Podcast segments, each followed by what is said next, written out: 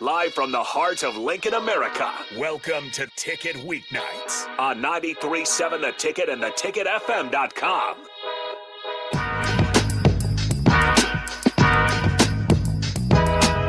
Welcome in, kids. Tom Stevens, Mike Melby, Husker Rewind every Sunday, 5 to 7. Of course, probably not our normal viewership, uh, but we are on the stream today. The Sartor, we're streaming on the Sartor Hamann stream, Husker Rewind, as we, we do every Sunday night.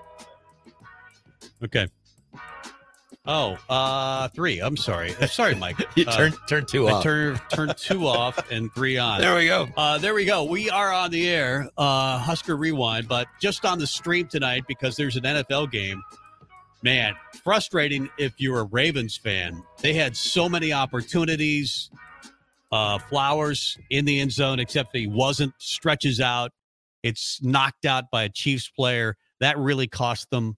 Well, Then did- Lamar threw an interception and uh, but they're still in it. It's 17 to 10. Baltimore has kicked a field goal with 234 left to go. They do have two timeouts and the 2-minute warning. So they theoretically could come back. But you look at this game, they've blown it. They've really had a big opportunity to win this game and it looks like they won't. and Zay Flowers also don't forget when he caught the the one long pass to get him down to the ten yard line. Then he gets an unsportsmanlike conduct Yeah. for shoving L'Jarius Sneed down. So that then it's first and twenty or first and ten from the twenty five. Granted, they could have scored had Flowers not fumbled, but just bonehead play by Flowers to get the penalty. Bonehead play by Flowers to extend the ball the way he did without holding on to it better. Uh, to fumble right before the goal line, and then what the hell was Lamar Jackson doing throwing into triple coverage? That made no sense at There all. There was a play called on the Ravens for a late hit on Mahomes, which extended a drive and ran three more minutes off it.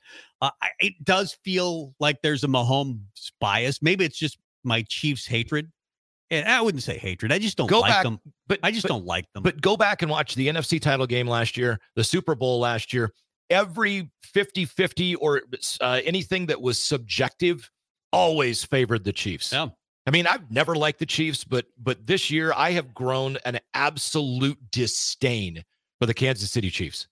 And there's a flag on the Chiefs. So that's that's a big penalty on the Chiefs. It looks like a Nice. big run by Pacheco is going to come back and uh, it's going to be first and 15. And that's also stops the clock. Uh, so that's a big deal. Uh, the Chiefs are going to get penalized, I believe. Uh, wait and see on that one. But uh, they deserve it.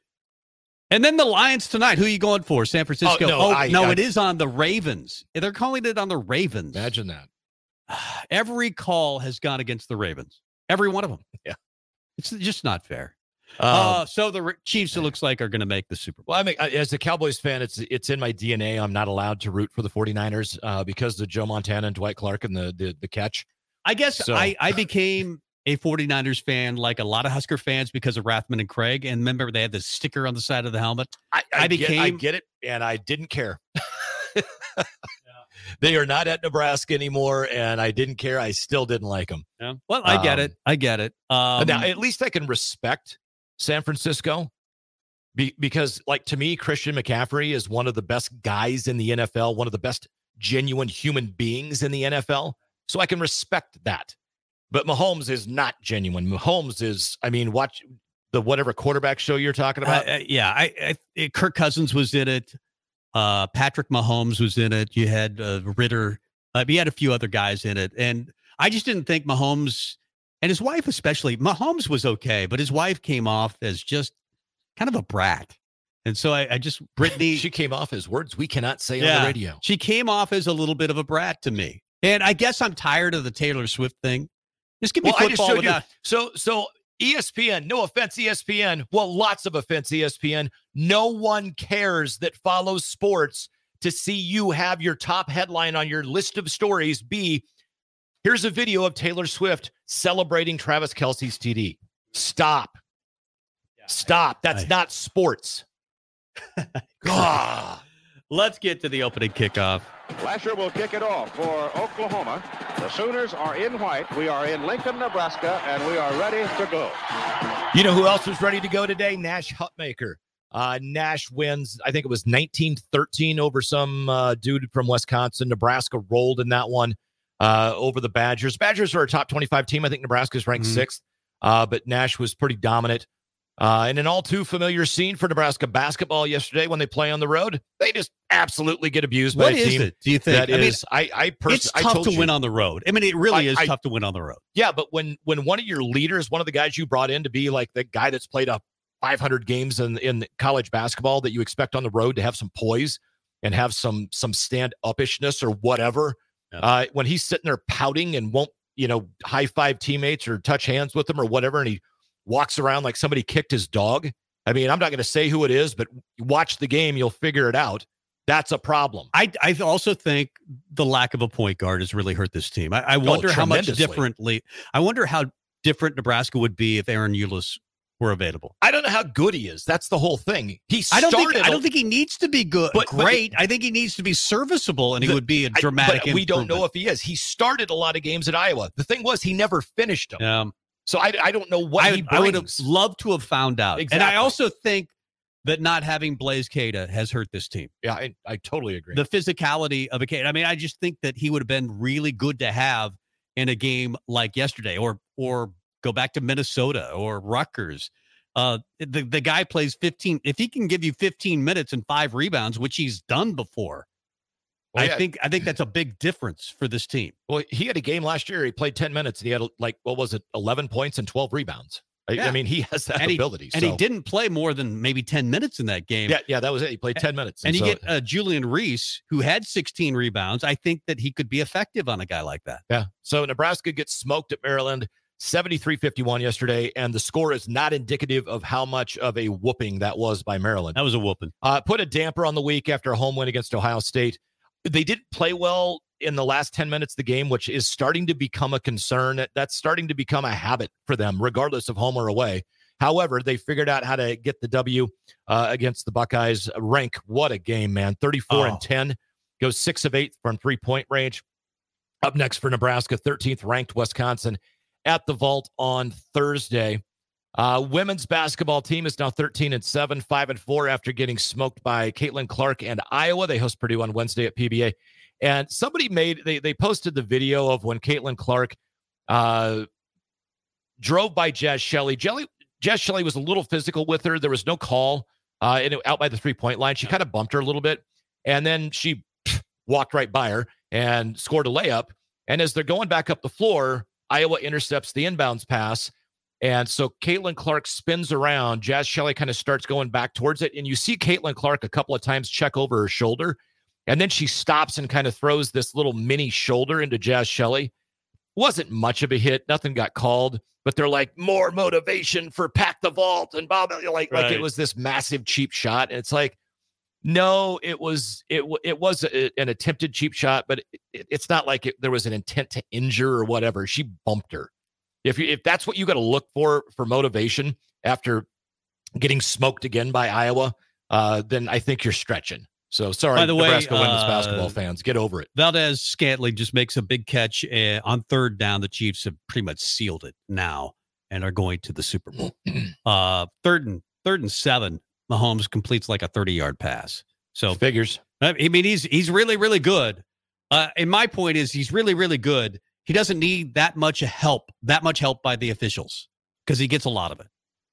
He gets a lot of extra. help. He does. Former Husker outside hitter Allie Batenhorst is going to continue her playing career at USC. She announced yesterday. Uh, as Tom just mentioned, looks like Kansas City headed to the Super Bowl. No surprise there. I can guarantee you, no matter what would have happened in this game, the referees and the NFL would have made sure that the Chiefs got back.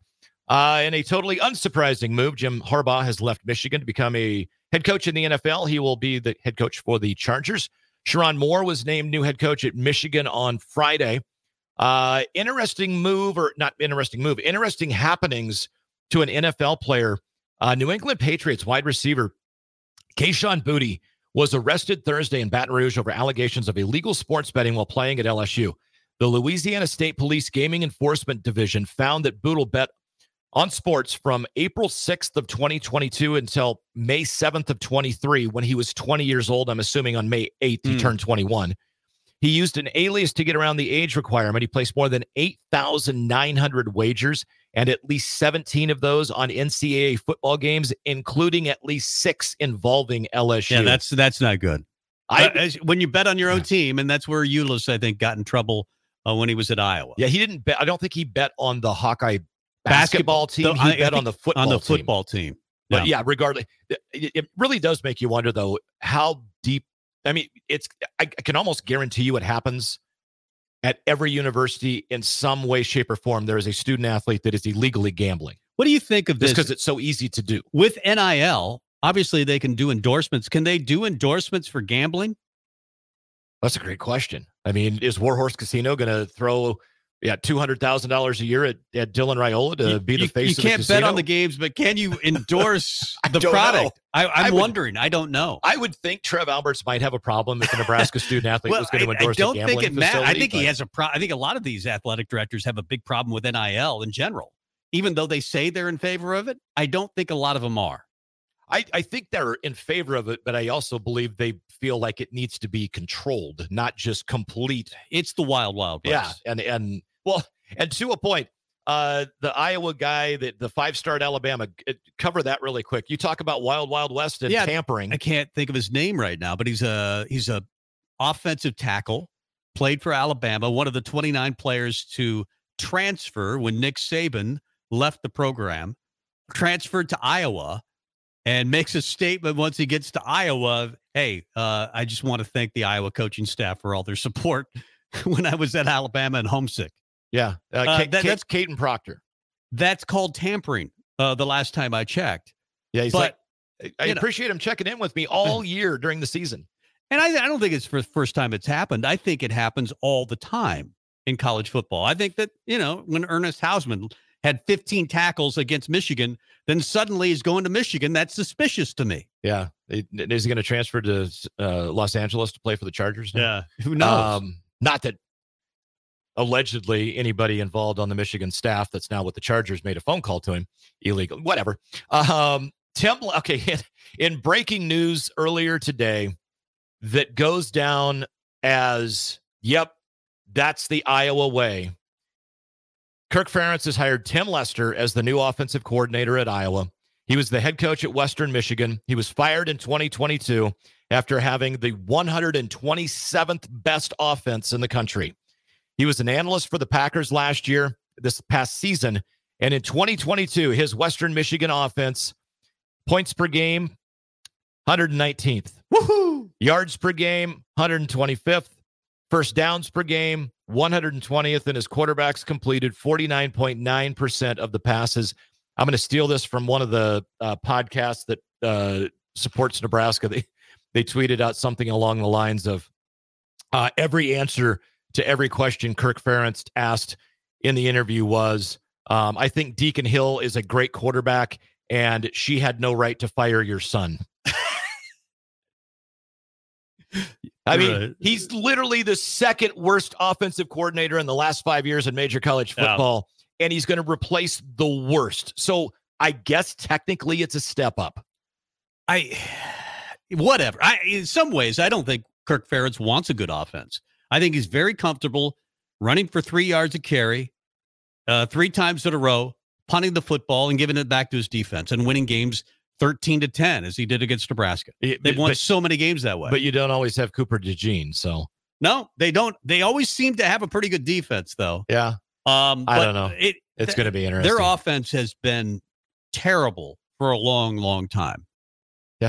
Um, ever since Brian took over. That's right. Uh, but he'll he'll probably get a gig. I mean, who knows? Uh, Brian Ferentz will end up somewhere. Yeah, he'll he'll he'll be the water boy at uh, like Eastern Louisiana Tech. Mm. Uh, by the way, uh, we talked about coaching changes. Uh, Iowa just hired an offensive coordinator, Tim Lester, as you mentioned, uh, from Western Michigan. Michigan just hired a head coach to replace Jim Harbaugh. Um, Sharon, I, I, I didn't think Sharon, is it Sherrone Moore? I thought it was Sharon, but Sharon, Sharon we're Moore. both probably wrong. Uh, he, the offensive coordinator, coached four games this year. Did a really good job in Jim Harbaugh's absence. Suspended a couple of different times during the season.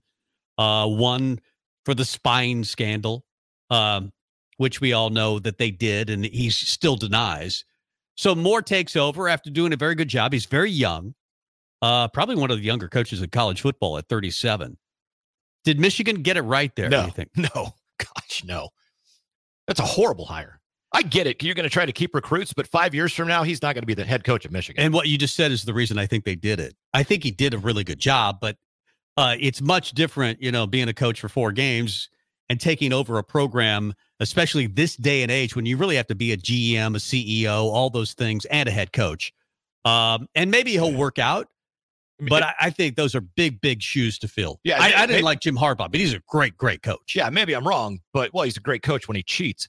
Uh, maybe I'm wrong. This Sherrone Moore can be the next Lincoln Riley, possible, Uh. or the next Ryan Day, but I, I don't see it. I just don't. Um, what they were trying to prevent is what happened at both Washington and Alabama, and more so Alabama with 29 guys leaving. Yeah. Uh, you hire a new guy and and everybody leaves almost instantaneously. And you understand why. He's a Hall of Famer. He's he's a legend. He's probably the best. No, he is the best coach in the history of football, I, I would agree. college or pro. Yeah. And the thing is, though, with Alabama, I, I mean, if I'm a player, I, I get it. Um, he's been a great coach everywhere he's gone, and he's got Midwestern ties and blah blah blah. And the story's awesome from where he came from. But Kalen DeBoer is not a good fit at Alabama. I mean, there there's 40 boosters that he needs to worry about that he didn't have to worry about at Washington. That is true. And Uh, if if, but- you, if you're a player at Alabama, I'll just play the devil's advocate. Uh, that place recruits itself, and it used to. nobody has ever been really good since. I mean, let's face it, Saban kind of invented that job since Bear Bryant was there. I mean, they they hadn't been really. I know they'd won a national title. Would they win two national titles without Saban? Was it one or two without What, with Saban Bear- since Bear Bear, Bryant? Bryant? Well, Bear Bryant won several. Yeah. went back in the seventies and eighties. Uh, but since then, they went through kind of a dry spell, and then Saban wins, I think seven altogether, one at LSU and six at Alabama. I mean, he's by far the coach, the best coach in college football history. So anybody you get is not going to. It's kind of like Nebraska replacing Tom Osborne. Anybody you get, and Frank Solich was really good, fifty nine and nineteen. Um, anybody you get is not going to be Nick Saban. No, Um, uh, Gene Stallings in '92 is the only one that won. That's okay. So the- that basically tells you that that's a really hard job without a legend. So- I mean, so- even Alabama's a hard job without a Nick Saban or that- a Bear Bryant. and that's that's my point. Alabama recruits for itself to the name when Nick Saban's the head coach, Right. but not when he's not the head coach. Whether it, whether it was Bill Curry, uh, Mike DuBose, uh, it, ju- no, they don't recruit to that. and Michigan hadn't won a national title. They won the 97 national title, which was really Nebraska's. Uh, but they hadn't won a title, a real title, an outright title since like the 40s, which I don't count anything before the 70s. I don't count it. I just don't. When you had like three different kind of titles and everybody's, you know, writers are voting and uh, coaches are voting and you don't really have a true title winner, it's tough for me to take those as seriously.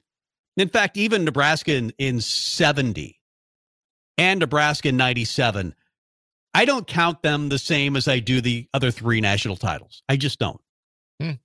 Fair enough. I, I don't, I just, they're not the same to me. They're, I know they're still national titles and Nebraska still won them. Um, but you know, when you, when you were dominant in 95 and you were obviously the title winner or 71 or 94, those are- to me are, are bigger titles than the others that are kind of split. But, um, I, I, it's, I, I I think you're right. I think, I think DeBoer's a really good coach. I think his record is 105 and 12 overall on all of his stops. He's a really good football coach, but is he the right fit? I don't know. I don't think we're going to know until we know. Yeah. So just, I've been trying to pull it up because I'm like, man, who, what, like there was a host of coaches after Bear Bryant. Ray Perkins, you know, whatever, he went 48 and 32 from 83 to 86. Bill Curry from 87 to 89, 36 and 26. Gene Stallings had one natty, but he went Yeah. 87 and 62. Then Mike DuBose, not great. Shula was there, right? For a Dennis while. Franchione, uh, I don't think so. Shula, Uh, Dennis Franchione. Okay. No, Mike. Oh, yeah, Mike Shula. Yeah, Yeah, you're right. You're right. yeah. You're right. Mike Shula was there from 03 to 06. Uh, do you know who he ultimately, Nick Saban ultimately took over for? It was it was not Mike Shula because I believe he was fired in 06 and someone finished in, interim at the end. I have no idea. I've never heard this name before. Joe Kines, K I N E S. yeah, I don't know who that He was one and zero. He's got he's the greatest coach in Alabama history. He I never thought he, lost. I thought he had taken over for Shula, but I don't remember Joe Kine. Well, no, and, and he technically did because he started in 07. Shula was Uh. the head coach at the beginning of 06, but uh, was fired with one game to go, and Joe Kines finished it up. So Well, there you go. Um, it, it's you, it's like the old saying goes: it, you don't ever want to replace a, a legend. I mean, it almost never works out. It did for Nebraska with Tom Osborne, uh, replacing Bob Devaney, but in the history of football, it, it almost never works out. No. It kind of worked out with Solich. I mean, he really did have a pretty good record, but it didn't work out because he got fired. yeah, I, I mean, granted, you can go back and what would have happened Yeah. had he not been fired and had he not had Steve Pederson as an AD. Uh, if he would have had someone that supported him, Right. if if if He's in the he's in the College Football Hall of Fame, so he's a really good coach. Yeah, no, no, and, but that's the like if To would have been the head coach or the uh, AD, um, instead of going into government, Right. I think Solich would have had a much longer leash, and he probably would have had another five year plus to to figure out how good he is. Yeah. I don't think he would have succeeded. I personally don't. I don't know. I, I will never find out. We No. know that he did succeed after he left Nebraska at Ohio. Yep. Uh, but the expectations at Ohio are much less than Well, Nebraska. competition level of coaches and Yep. comping, competition level of players is a little different too. But that was a grease fire before he hit Ohio. That was not a good Oh, job. totally. That was Yeah. a really bad Yep. job, Yep. and he turned it into a pretty good job because they had a good, another good year this year. Yeah. Uh, let's get to break and uh, talk a little football and BC. hoops with BC, one of our favorites, Brian Christopherson of Husker twenty four seven. We'll do that coming up next. Back to the ticket weeknights. On 93.7 The Ticket and theticketfm.com. Welcome back to Husker Rewind here on 93.7 The Ticket and theticketfm.com. That is Tom Stevens. Hello. I am Mike Melby, and joining us now on the Allo VIP line, exceptional service with local heart with Allo Fiber. It is Mr. Brian Christopherson from Husker 24 7. BC, how are you, man? I'm doing good. How are you guys? We're doing good. I'm not doing good, man. The Chiefs won. I'm not happy. Are you, are you a Chiefs fan? Are you in on the Chiefs? Or do you care either way? How do you feel about the Chiefs, BC?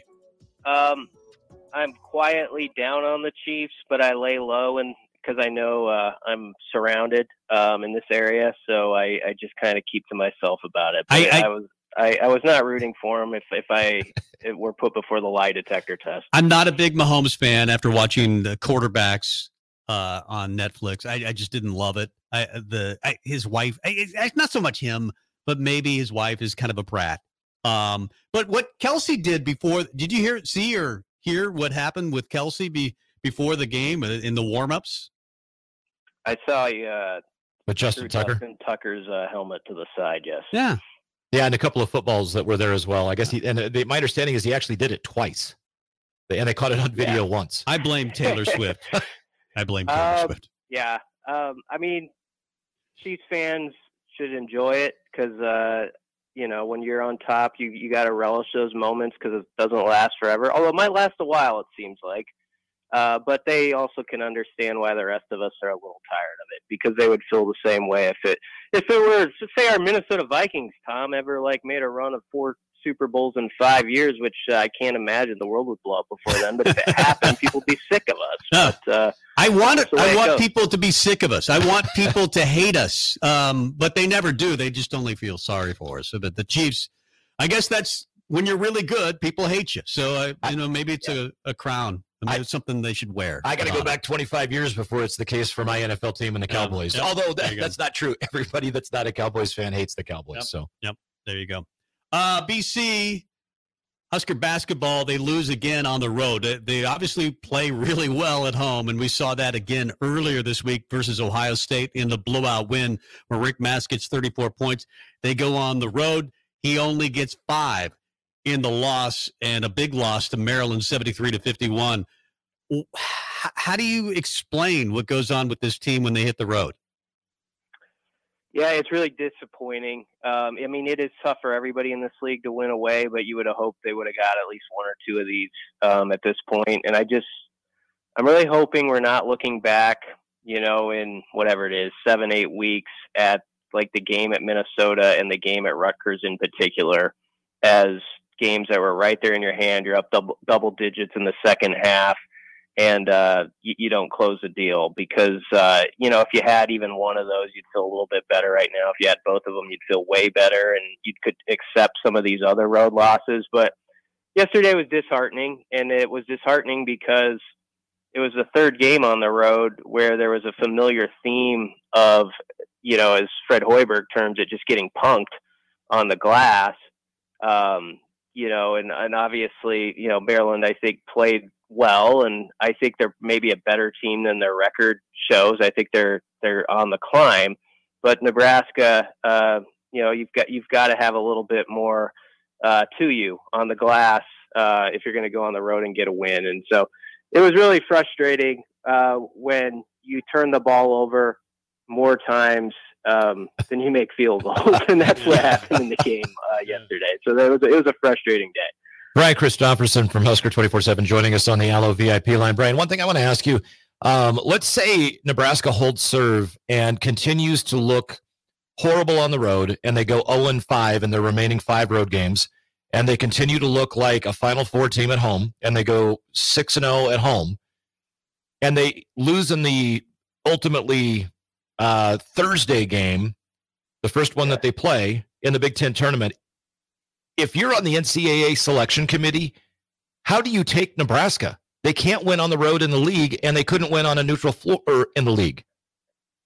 Yeah, it might. It, it definitely could be a subtraction against them. I think they've got to break through and get a couple um, somehow, some way. It's not going to be easy either when you look at the schedule. I mean, after Wisconsin, you're going to Illinois, which whatever you think about the situation involving Terrence Shannon, and I'm not here to get all into that uh, in this segment, but he's back, and Illinois is a yeah. top ten team, and that looks really tough. And then, you know, Northwestern, as we saw in Lincoln, was a very tough game. Um, at PBA for Nebraska, so you you got to beat them away from home. Um, but to your question, Mike, I do think they're going to need a couple at, at some point, and I also think it's going to be really hard to hold serve, frankly, in every game at home. That would be ideal, but you know Thursday is going to be a real challenge.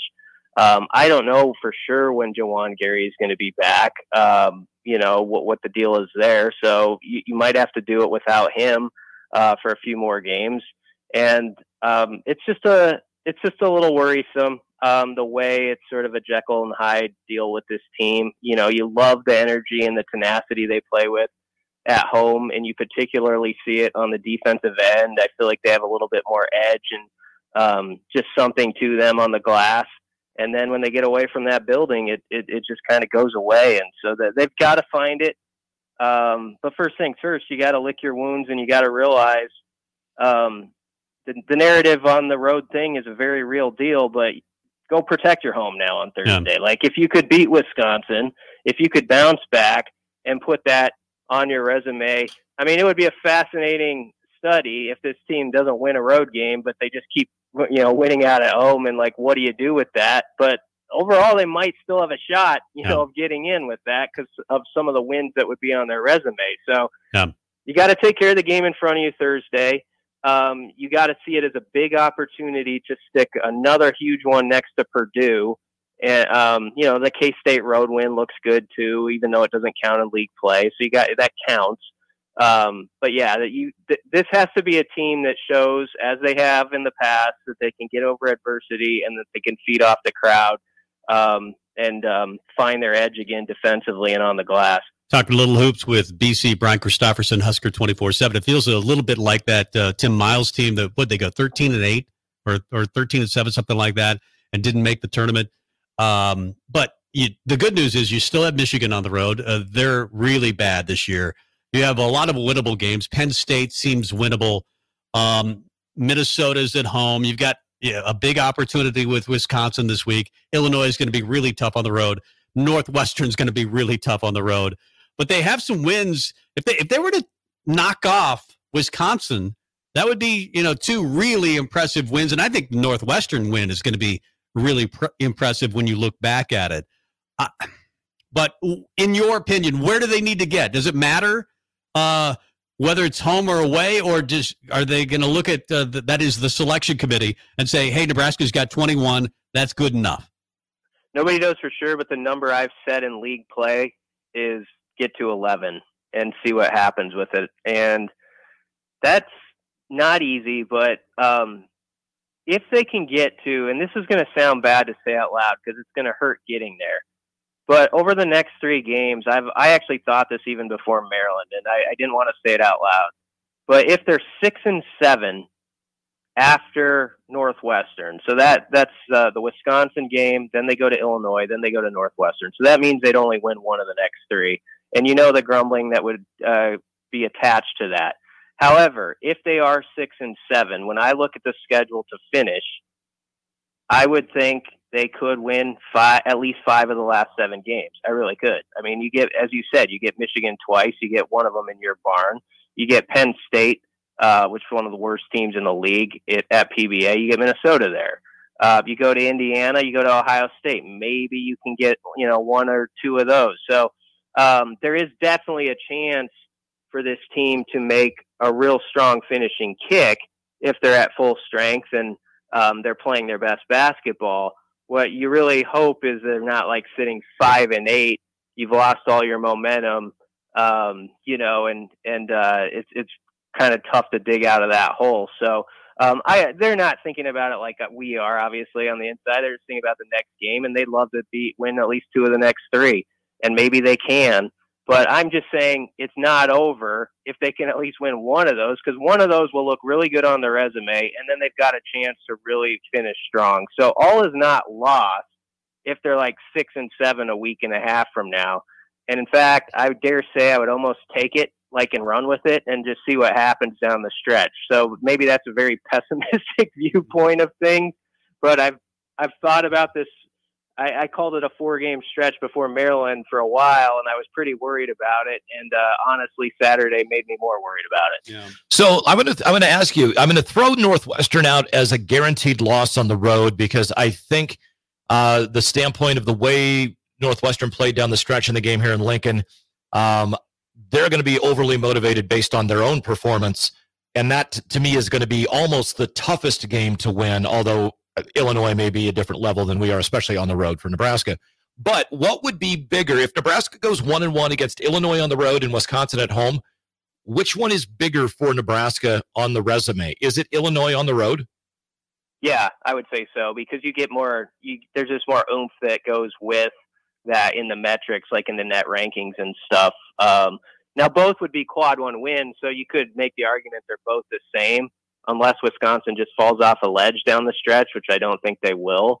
Um, so I mean they're they're they're in that same category, but road road wins always count for a little bit more, um, you know, in that in sort of their value. And so yeah, I would say that would be the bigger of the two, and it would it would obviously be a huge uh, pelt to put on the wall for that whole thing of like, oh, they can't win away from PBA. Like if you went and beat Illinois, you know, in their building, um, that that would that would almost be equal to like two road wins. It feels like to me, two or three. So um, that one I would say would have more significance. But if they could grab Wisconsin on Thursday and beat them, and even if they lost the next two, and there's going to be that negative narrative about these guys just can't, what happens to them when they when they leave the area code, um, they still are in position. And I just I, I am going to beat that drum uh, but you got to get one of these next three, and ideally you'd get two. You know that would be awesome to be to keep your head above 500, and um, and then you go on a run down the stretch. Um, so all is not lost if there's a loss or two over the next week and a half, but you do need, I think, one of these games um, to really kind of keep kind of keep boosting like the spirits that this can happen you know you're right there you're in contention you're on the bubble make that big kick you know you, but you, you do need something good to happen in this next week and a half. Brian christopherson husker 24-7 talking a little husker hoops. Barring a complete collapse it looks like Nebraska is at least going to be in, in the nit is that good enough in your mind that hoiberg is automatically back next year? I always look at it from what do i think um, trev alberts or the brass is thinking about the situation. And um, whenever I listen to him speak about the changes that Fred has made to his staff, and uh, obviously, you know, he switched up his assistant coaches, and I think we've seen it sort of in the way they've recruited the last two years and the type of teams and the template for which they're trying to build their uh, roster is different than it was. And I get the sense that Trev Alberts is very appreciative of that switch and sees the progress in that and the possibilities that are happening with that. So my best guess, and it is a guess, but it is based off listening to what the AD says when he's asked about basketball, is that I, I don't think it's do or die right now. I think there's there was sort of a whether people like this or not. I feel like there was a reset um, that happened on the program, and now if they had just stunk it up last year and they completely stunk this year, it'd be a different story. But they don't. There there is like signs that they're getting close to figuring this out, and um, I I sort of think uh, you know there'll be at least one more season no matter what. But uh, obviously you got to let the games play out because you never you never know how everybody's feeling like ten games from now. You you gotta you can't just uh, fall off the fall off the edge of the cliff here. You got to be that team that uh, makes people proud and does protect your home court, and you know eventually does get a win on the road. So um, it, it it's it's still there's still a lot to prove for everybody. Don't get me wrong. Brian Christopherson of Husker 24 7 joining us on Husker Rewind on 93.7, the ticket on the Allo VIP line.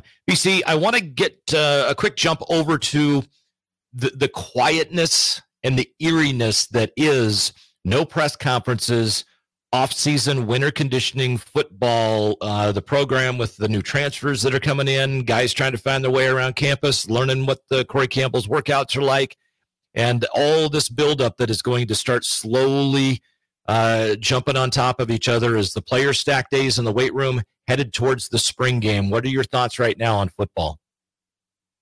Um, I yeah, I mean, uh, there is a quietness right now. I, I do think probably Rhule will speak soon. Um, you know, he in a way, and this is not me sucking up. Um, this is the truth. He, he's he's actually talks a lot more like in the off season than we're used to, and so we sort of got a taste of that last year. We'll see if he does it as much. But I mean, remember last season, like he did the early signing day press conference and then I think it was it was about now or, or February. He he just did another one just because like let's answer some questions here, sort of what's happened since then.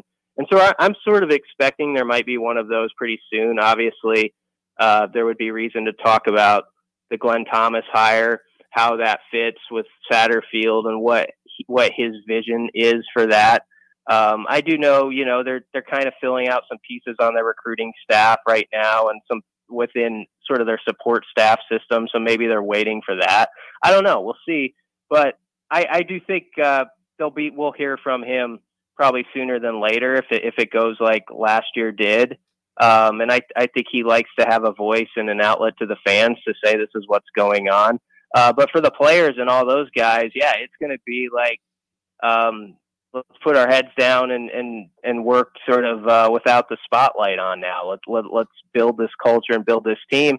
And this is an important time for you know there's 17 or 18 early enrollees that are on campus right now um, who and I've talked to a lot of them for stories and you know that there's most of those guys are thinking I can contribute in 24. I can help this team and I saw how close Nebraska was in some of those games and while we're tired of the word close around here, it does still play with those guys who just got here, who, who looked at last season, the first year of Rhule's time at Nebraska, and thought they're not that far away. And if I were there, you know, I can help make the difference to get this team over the top.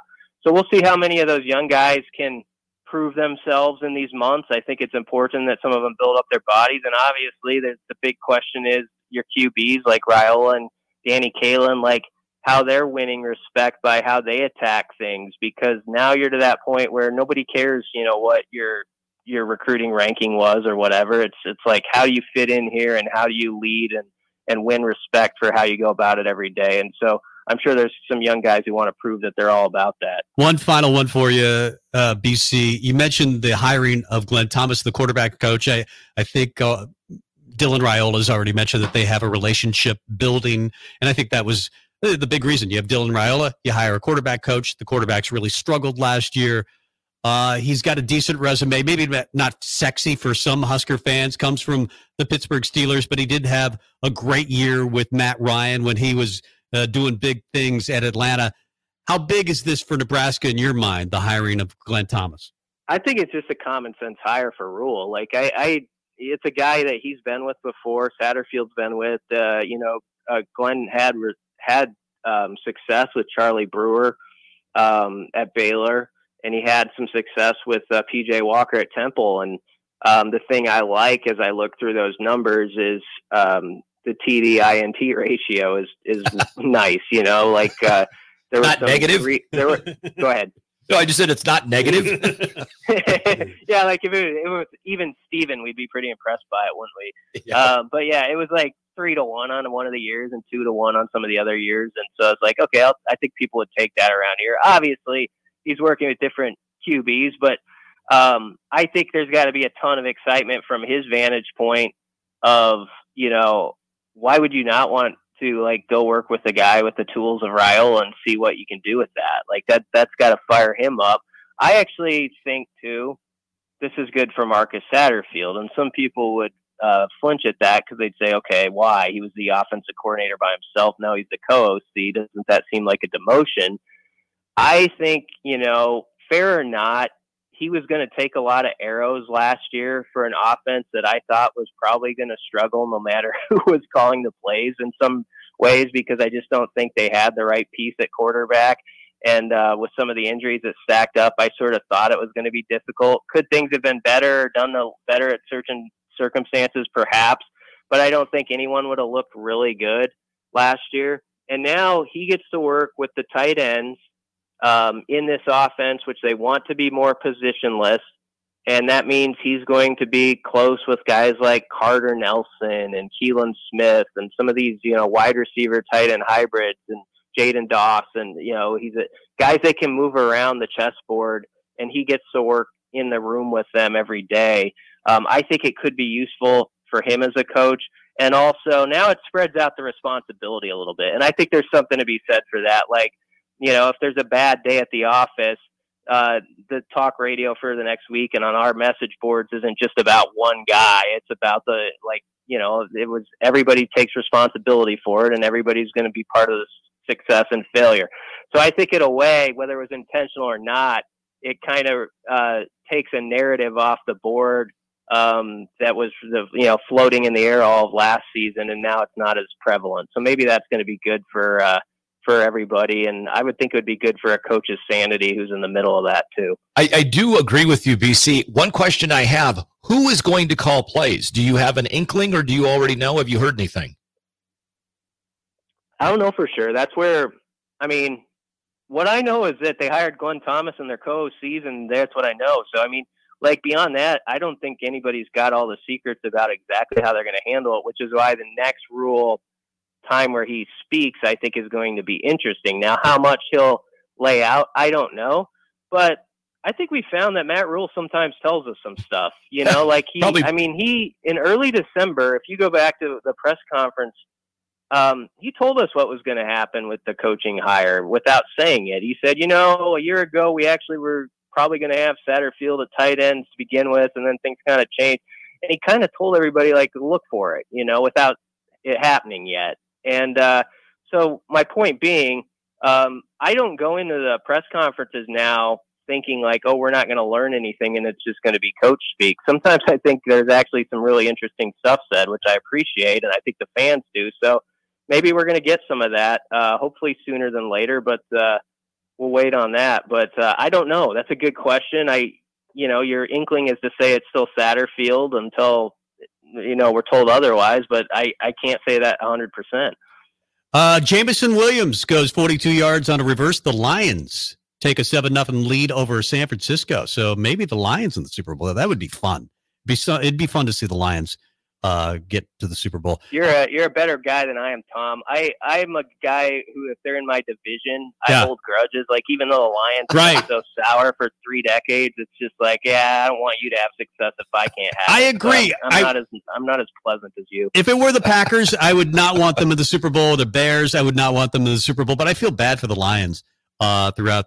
But, but you're right. I should hate them. They're in our division. no, you shouldn't. That's a that's a good quality you have. It's, it's, I, I'm saying that I'm not I'm not the person well, I probably should be for thinking like well, uh, I'm sure. Are you going to hang out at Schaefer's next week? Uh, I'm sure he's having a big Super Bowl bash.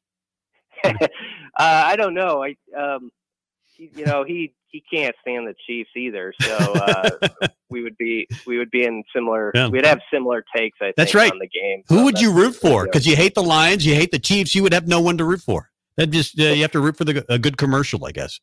Just that'd be- hope that Usher still has his dance moves from when I was in high school and college. That's There you go. root. Yeah, if, if he throws out a hip, I'm going to be so disappointed. BC, thanks for the time. Uh, you're the best. We'll have you hopefully back before the end of the basketball season for sure. Yeah, yeah. Hopefully they stack up some wins and make it real fun for us. But we'll see. Thanks, BC. Thanks, BC. Have a good one. Thanks, guys. We'll see you.